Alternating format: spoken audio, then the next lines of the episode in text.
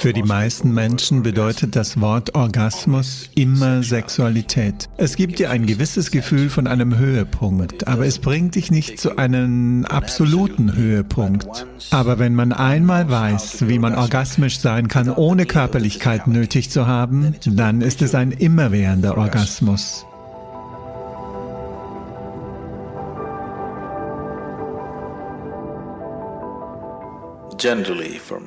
Im Allgemeinen bedeutet für die meisten Menschen das Wort Orgasmus, wenn nicht in der Erfahrung, dann zumindest im Sprachgebrauch, immer Sexualität. Aber das ist nicht der Fall. Im Wesentlichen meint ein Orgasmus einen verinnerlichten, ekstatischen Zustand. It is being used es wird allgemein im Sprachgebrauch in Bezug auf Sexualität verwendet, weil es leider wahrscheinlich ist, dass die meisten Menschen keine andere Erfahrung kennen, die größer ist als die körperliche Intensität der Sexualität. Die meisten Menschen haben noch nicht einmal etwas darüber hinaus kennengelernt. Sie haben also begonnen, das Wort Orgasmus für Sexualität zu verwenden. Das Wort Orgasmus bedeutet viel mehr als das, nämlich dass dein ganzer Organismus einen bestimmten Höhepunkt erreicht hat. Sexualität tut das nicht. Es gibt dir ein gewisses Gefühl eines Höhepunkts, aber es bringt dich nicht zu einem absoluten Höhepunkt, an dem jede Zelle in deinem Körper explodieren wird. Uh, also es ist Sexualität oder Sex ist eine unzureichende Aktivität, um als ein Orgasmus bezeichnet zu werden. Es ist unzureichend. Es ist einfach so, dass wenn man körperlich einen bestimmten Zustand der Ekstase erreicht, es da eine Begrenzung gibt. Aber wenn man einmal weiß, wie man orgasmisch sein kann, ohne die Notwendigkeit der Körperlichkeit, dann ist es ein immerwährender Orgasmus. In Indien haben wir ein besseres Wort dafür. Wir nennen dies Ananda. Ananda ist Ananda ist orgasmisch. Wir haben Gott als einen Orgasmus beschrieben. Wir sagen, Gott ist Ananda, Brahmananda. Wenn wir also Brahmananda sagen, meinen wir damit, was man als Gott bezeichnet, ist ein ultimativer Orgasmus. Wenn du aufrichtig genug bist, das Leben zu betrachten, ohne die Konditionierungen der festgeschriebenen religiösen Prozesse, ist im Grunde das Einzige, wonach ein Mensch sucht, ein ultimativer Zustand von Annehmlichkeit. Er nennt es das Königreich Gottes, er nennt es Himmel, er nennt es wie auch immer. Im Wesentlichen sucht er nach einem ultimativen Orgasmus. Er sucht nach nichts anderem. Daher wurde Gott als Ananda beschrieben oder Gott wurde als Orgasmus beschrieben. Orgasmus ist kein ausreichendes Wort. Ananda drückt diese Sache auf eine viel größere Weise aus, als es das Wort Orgasmus ausdrückt. Im Osten nannten wir Gott also Ananda. Ultimativer Orgasmus ist Gott. Wenn du dich mit begrenzten Dingen zufrieden geben willst, kannst du es mit Sexualität, Alkohol, Drogen versuchen. Es wird dich nur versklaven, es befreit dich nicht.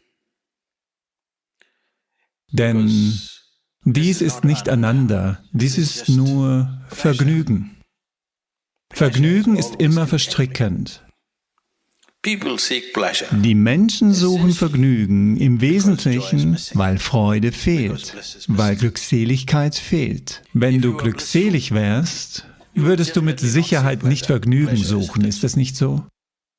Wenn du in diesem Augenblick wirklich glückselig wärst, würdest du Vergnügen suchen? Vergnügen ist lediglich ein Schatten von Glückseligkeit. Es ist niemals das Echte. Es gibt dir lediglich einen Schatten. Aber wenn du das Echte noch nicht kennst, reicht auch ein Schatten.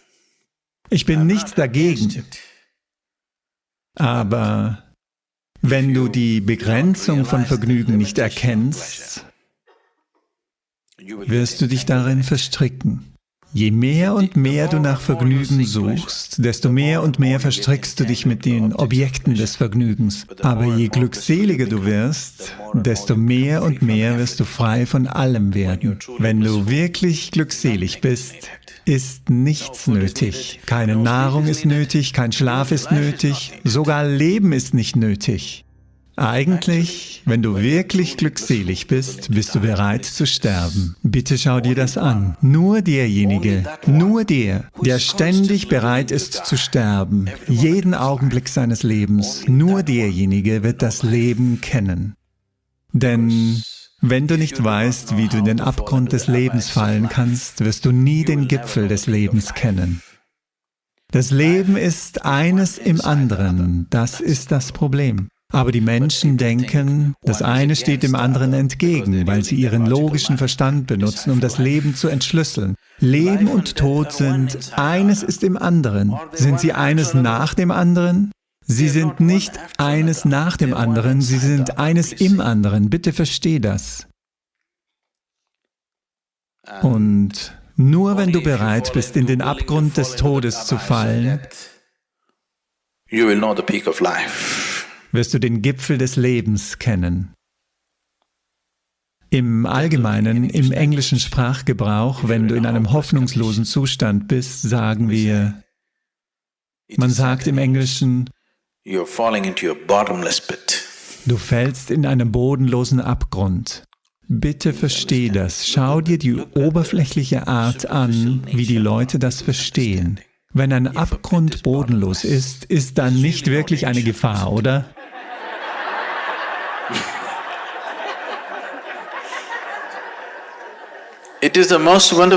Es ist die wunderbarste Sache. Wenn etwas bodenlos ist und du fällst hinein,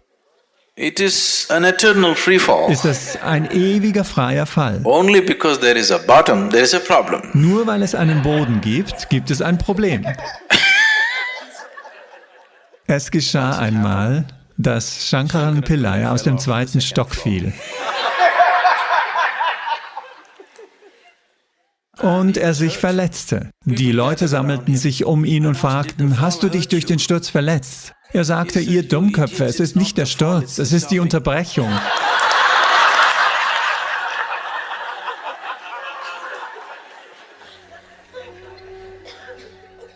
Es ist niemals der Sturz, es ist immer die Unterbrechung, die dich verletzt. Ist es nicht so?